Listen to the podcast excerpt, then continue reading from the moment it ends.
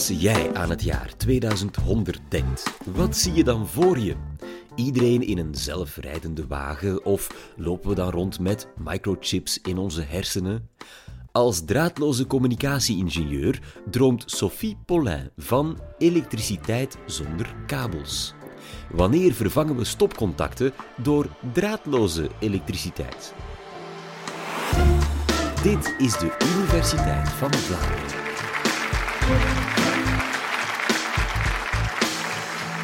Krijg jij ook stress als je telefoon minder dan 5% opgeladen is? We kennen het allemaal, de zoektocht naar een stopcontact en het juiste kabeltje. Hoe frustrerend als je op vakantie wel je tandenborstel, maar niet de juiste oplader bij hebt. Ofwel die van je tandenborstel, maar niet die van je smartwatch, je AirPods of je tablet. Hoe zalig zou het zijn als we die draden allemaal niet meer nodig zouden hebben? Als we onze tv zouden kunnen opladen gewoon door die aan de muur te hangen. Als onze telefoon automatisch opgeladen wordt, waar we die ook laten rondslingeren. Al onze elektronica heeft natuurlijk elektriciteit nodig. Elektriciteit wordt soms ook stroom genoemd en de reden is omdat elektronen door een elektrische kabel of elektrische draad stromen. In de kern van zo'n draad zit een geleidend materiaal, koper. En in een geleidend materiaal kunnen elektronen zich vrij bewegen. Rond die kern zit een isolerend materiaal en door een isolerend materiaal stromen elektronen niet. Ook lucht is een isolerend materiaal. Maar hoe kan je dan elektriciteit overbrengen door de lucht? Ondertussen kan je de meest recente smartphones draadloos opladen. Je moet ze gewoon op een oplaadvlak leggen. Er wordt geen geleidend contact gemaakt en toch kan je je batterij opladen.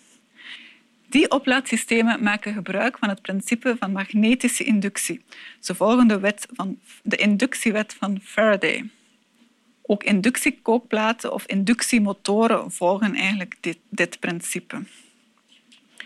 In het oplaadvlak en je telefoon zit eigenlijk telkens een spoel.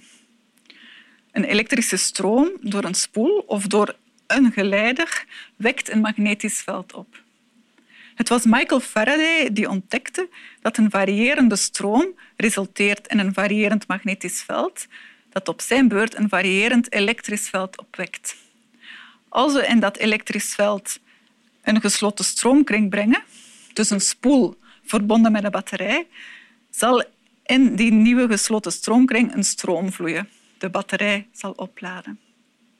Faraday beschreef dit fenomeen aan de hand van magnetische veldlijnen. De efficiëntie van magnetische inductie is behoorlijk goed. Al is die natuurlijk iets minder goed dan via geleiding. Je elektriciteitsfactuur voor het opladen van je telefoon via inductie zal gemakkelijk twee keer hoger zijn dan via je kabeltje. Maar die extra kost is eigenlijk verwaarloosbaar ten opzichte van een aantal grootverbruikers bij jou thuis. Wat is nu eigenlijk efficiëntie? Ja, efficiëntie is de hoeveelheid energie die effectief in de batterij opgeslagen wordt ten opzichte van de hoeveelheid energie die we uit het net halen. De eenheid van energie is kilowattuur of joule. En we kunnen die inductieve systemen optimaliseren door onze spoelen optimaal op elkaar af te stemmen en heel dicht bij elkaar te brengen. Je wil met je tweede spoel als het ware zoveel mogelijk van die veldlijnen vangen. Als ingenieur uh, ontwerpen we natuurlijk graag optimale spoelen en optimiseren we die systemen natuurlijk graag. En dan is het handig om een wiskundig model te hebben. Het was James Maxwell die met een aantal vergelijkingen, de wetten van Maxwell, de wiskundige basis legde voor het elektromagnetisme. Op basis van die vergelijkingen hebben ingenieurs talrijke nuttige toepassingen kunnen ontwikkelen. En eentje daarvan kennen jullie bijzonder goed. Draadloze communicatie maakt eigenlijk ook gebruik van die elektromagnetische velden of golven. Elektromagnetische golven zijn in feite niets anders dan variërende magnetische en elektrische velden die zich voortplanten of propageren door de lucht. De snelheid waarmee onze stroom en onze antenne varieert, is eigenlijk de frequentie van die elektromagnetische golf. We weten allemaal dat frequenties belangrijk zijn bij draadloze communicatie. Zo hebben we radiocommunicatie rond de 100 megahertz, wifi rond 2,5 gigahertz. En zichtbaar licht is ook een elektromagnetische golf met een frequentie tussen de 400 en de 700 terahertz. Ja, een spoel is natuurlijk geoptimaliseerd om sterke magnetische velden te maken in de buurt van de spoel. Een antenne is geoptimaliseerd om een elektromagnetische golf op te wekken met een bepaalde frequentie die goed propageert door de lucht. De kans is klein dat een spoel een goede antenne is en omgekeerd. Zelfs een antenne optimaal voor een radioontvanger is vaak eigenlijk ook niet zo geschikt voor een wifi-router. We moeten verschillende systemen ontwerpen om, om dat allemaal efficiënt te krijgen. En inductief opladen op korte afstand konden we wel goed efficiënt krijgen. Hoe efficiënt kunnen we zo'n systeem op lange afstand nu krijgen? Om dat te begrijpen kunnen we misschien eens kijken naar een elektromagnetische golf die we allemaal heel goed kennen, zichtbaar licht. We doen trouwens wel een beetje aan elektriciteitsoverdracht via zichtbaar licht, namelijk zonnepanelen. Zonnepanelen ontvangen de elektromagnetische golf uitgestuurd door de zon, die eigenlijk een superkrachtige bron is op supergrote afstand. Maar hoe efficiënt is de elektriciteitsoverdracht? Om dat te bekijken heb ik een kleine opstelling gemaakt. Als zender zal ik mijn telefoon gebruiken, de lamp en mijn telefoon. Als ontvanger heb ik hier een klein, kleine opstelling die bestaat uit een fotodetector en die fotodetector zal de intensiteit van het ontvangen licht opmeten. In functie van de intensiteit zal uh, mijn processor een klein lampje doen branden met een frequentie die eigenlijk afhangt van die intensiteit.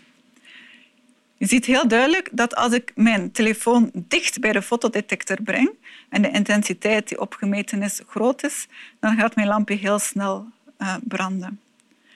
Als ik mijn telefoon op grotere afstand breng, dan zie je heel snel de intensiteit afnemen.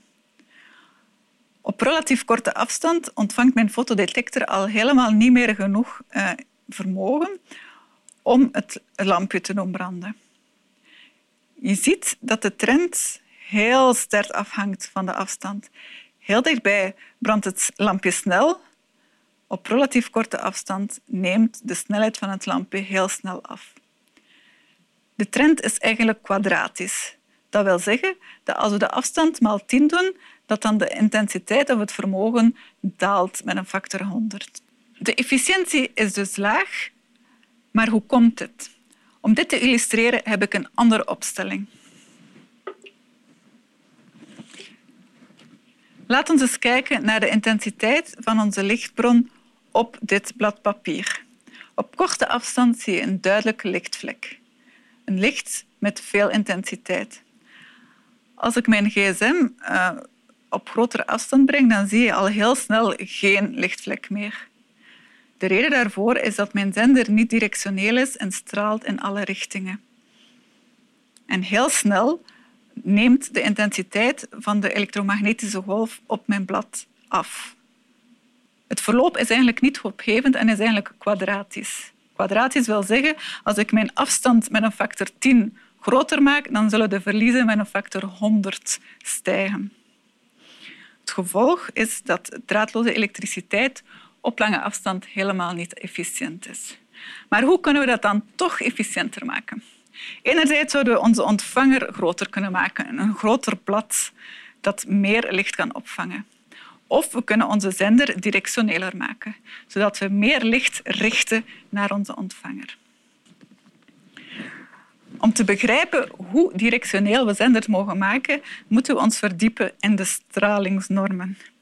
Stralingsnormen beperken de hoeveelheid en de kracht van elektromagnetische golven met een frequentie onder de 300 gigahertz. Boven de 300 gigahertz en zichtbaar licht hebben we geen beperkingen. Dat is logisch. Als je een lamp installeert bij je thuis, moet je geen milieuvergunning aanvragen.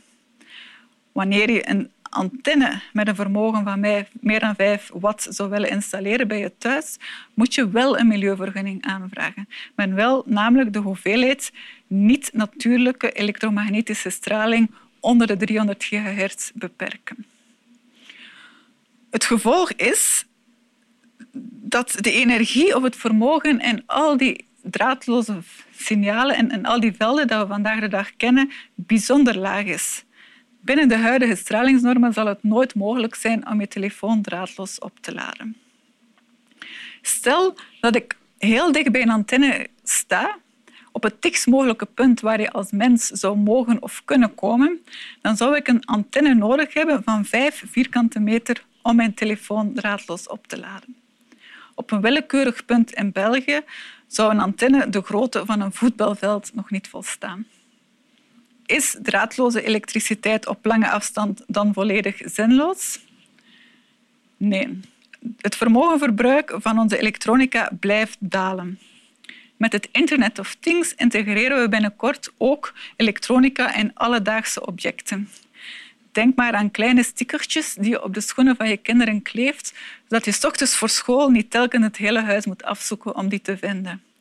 Die stickertjes die verbruiken eigenlijk heel weinig uh, vermogen en je zou ze dus kunnen draadloos opladen.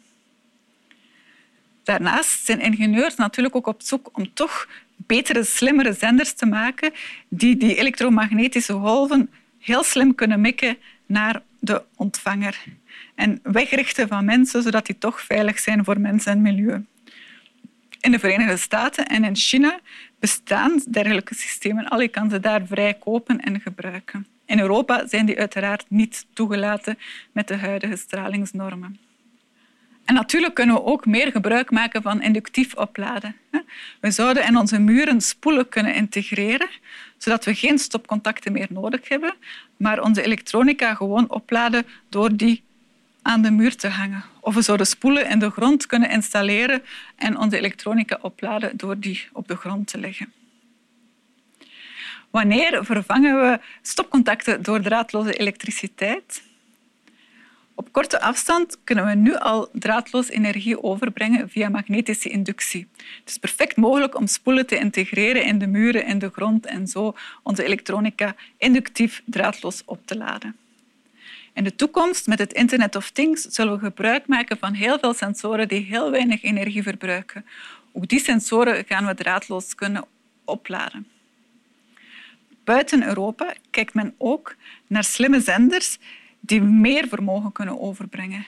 Op dit moment is dit niet toegelaten omwille van de stralingsnormen, maar wie weet waait die technologie toch ooit over. Dat is dan toch geen science fiction. Als je nog niet genoeg hebt gekregen van stroom en spanning, dan hebben we voor jou nog colleges over zonne-energie of gelijkstroom en wisselstroom. Hier hangt duidelijk elektriciteit in de lucht. Heel graag tot daar of een volgende keer.